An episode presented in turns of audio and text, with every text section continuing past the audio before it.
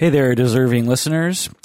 I received an email from a patron, and it's an interesting email. She writes, I was at a party, and someone mentioned that a friend of a friend had started to go to graduate school to become a therapist. And this person is known, this person going to graduate school, is known to have mental health issues. People said that it was unreasonable for this person to pursue this career because she had mental health issues. I have been suffering from depression and agoraphobia for twelve years now, so this was extremely disheartening to hear because I've I've always wanted to be a therapist. Since hearing this, you know, this friend of a friend talking, I've I've heard it come up again in other situations with other people, and each time I'm a little more disheartened about becoming a therapist myself since I have mental health issues. I'm really curious as to what you think about on this topic. Please don't worry about hurting my feelings or anything if you don't disagree with this notion. So, you know, so end of email, she's saying, look, if you believe that having a mental health issue means you can't be a therapist, you know, just go ahead and say it because I want to know your honest opinion. Well, that's what I'm going to talk about today. This is the Psychology in Seattle podcast. I'm your host, Doctor Kirk Honda. I'm a professor and a therapist. Actually, this is a conversation in which I recorded earlier with Michael Drane. So let's just go to that. Michael Drane is from the Unpopular Culture Podcast. He's been on the podcast before. Yeah. Uh, what do you think, Michael? Well, my blood boils when I hear that somebody's out there saying that uh, somebody with mental health issues wouldn't be an effective therapist. In my view, somebody with mental health issues is uniquely qualified to assist other people who are wrestling with mental health issues. It's one thing to be a therapist and have all this training and all this education and, you know, okay, I know how to use C B T to treat anxiety and I've gone through the steps and I've worked with the patients, and I think that goes a very long way in itself. But if you had social anxiety yourself, for example, you can personally relate to what that feels like. Like substance abuse counseling, for example. In my experience, the best substance abuse counselors are former substance abuse addicts themselves. Um, they make great sponsors. They're able to connect and really, truly understand where you're coming from in a way that you just can't if you haven't been through been through that. So my advice would be to completely ignore that. Whoever is saying that doesn't seem to have a good grasp on what it means to be a therapist. The number one most important factor is your connection with that person. And what better way to connect than to have personally been through it yourself? Completely agree, Michael. Music to my ears. I effing hate people that say stuff like this. I hear it all the time. I, and I just think, why are you saying such stupid things? And, you know, what data do you have to support the notion that people with mental health issues can't be a good therapist? You touched on all the areas that, you know, I would say if, if for instance, myself, I've had panic disorder in the past and consider myself, because of that, partially, to be better than other people at treating panic. If you've been depressed, you are enormously better to helping people with depression. If you've been an addict, like you said, if you have A D H D. Now, this isn't to say that mental health issues are always a wonderful thing for a therapist. You know, if, for instance, someone is psychotic and their psychosis isn't being managed and their psychosis is found to interfere with their work or something, then it should be looked at. It doesn't automatically bar them from being a therapist, but it can be an issue that can interfere with their work. But the vast majority of the typical D S M diagnoses that we often hear about, uh, in my estimation, are uh, actually will help people uh, in their ability. To me, it's like it's like imagine someone who's never been to Japan giving you advice about traveling in Japan. You know, it, they're giving you, oh, you got to go to Tokyo, you know, and you gotta you gotta go to Yokohama because, you know, there and you're and you're just like, oh, so you've been to Japan? They're, they're like, nope, I've just read stuff on the internet. Talked to a lot of people on Skype in Japan. Does that count? And you're like, yeah, yeah, kind of, but and it's like you, you know, you wouldn't trust them for good reasons. Now, if someone had been in Japan for ten years and traveled all over the place, they're a much better guide when it comes to Japan.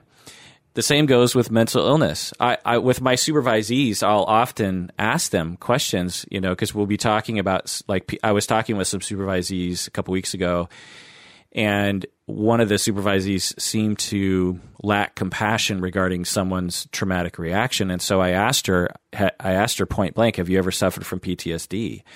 And she said, no. And I said, it shows because, because you don't seem to understand, you know, what the lived experience is like for someone with P T S D. I myself have suffered from a very mild P T S D regarding medical procedures. I, I had a medical procedure and it didn't, you know, go according to the way I thought it would in, in my mind, and had a total freak out, and then proceeded for years after that to have a P T S D reaction anytime I was exposed to anything medical, even though I knew in my executive function that everything was okay. But my body did not think it was okay. And my body, when it comes to a battle between body and the prefrontal cortex, the body always wins. And and, and it won. But I had to slowly expose myself to the stimulus to tell my body that everything's okay. And that's a reality. And until you feel that in your bones, it's hard to know what what that is, what P T S D is.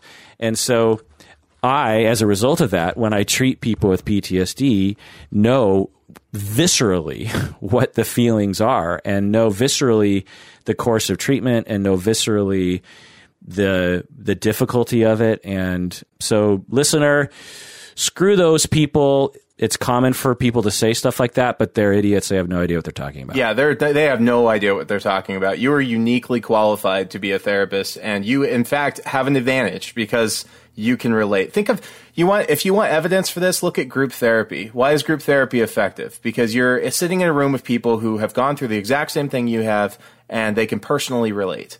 And that kind of peer support just does amazing things, amazing things. So I completely agree. You're uniquely qualified, and you should chase this dream.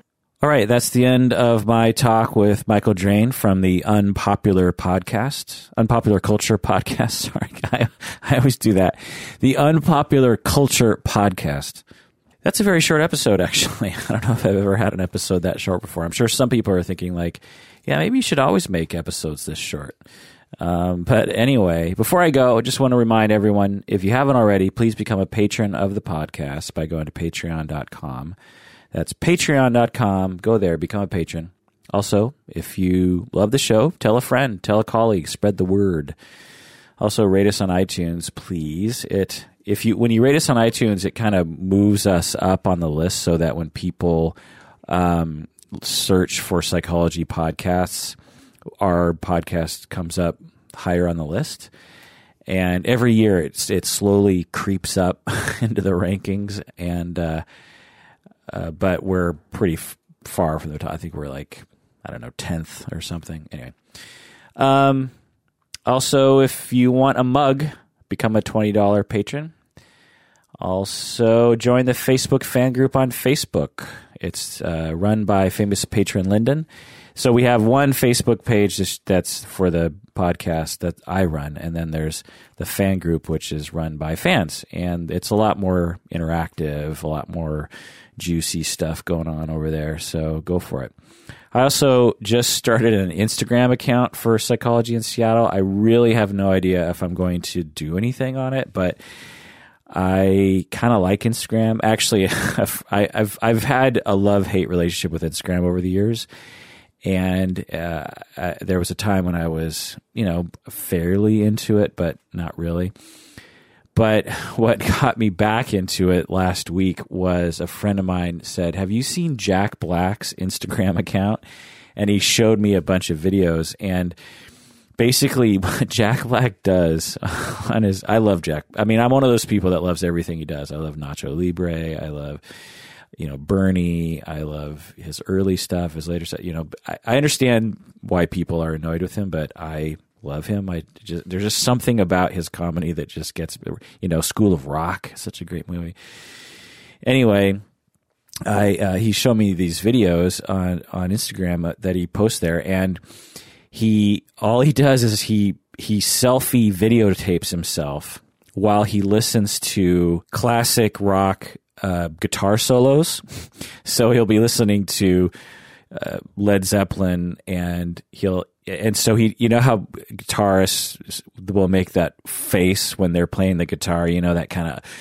They're, you know, the the it's it's like the solo is coming out through their face. You know what I'm saying? And so he makes that face as he's listening to these solos. And again, ninety-nine percent of the people probably think it's really stupid, but I just think it's the best thing I've ever seen. And it, because as a guitarist myself, I totally know what that is. It's weird that when you're playing music, you make a face. It's it's almost like the music, the tone, or the emotion you're trying to get across, the, that gets expressed in your facial expression. It's bizarre. But if you watch like really good guitarists, you'll see them make faces. Not all of them, obviously, but it's almost involuntary. Plus, I think it also just kind of makes it funner to play guitar is to make faces. But Jack Black is the ultimate master at making those faces. And the other thing is, is he plays some really great clips, of, you know, of Queen and Led Zeppelin and other, you know, just uh, the Eagles, I think, and just this, these classic clips of classic tracks. And, and I don't know, it's just, it's just a great thing for my forty-six year old self. All right. Well, so anyway, I'm on Instagram, uh, Psychology in Seattle. And so if you want to follow us, I guess I'll post some, what do you call them? Uh, some Instas, some grams. I'll post some grams. That sounds a little druggy, but I'm guessing, I don't know. I'll, I'll, I'll put some snap, some snap books on the Instas. All right, well, that does it for that episode of Psychology in Seattle. Thanks for joining me. Please take care of yourself. And if you want to be a therapist and you have a mental illness, do not let that stop you, because you're going to be even better than the normals. All right, take care. Bye.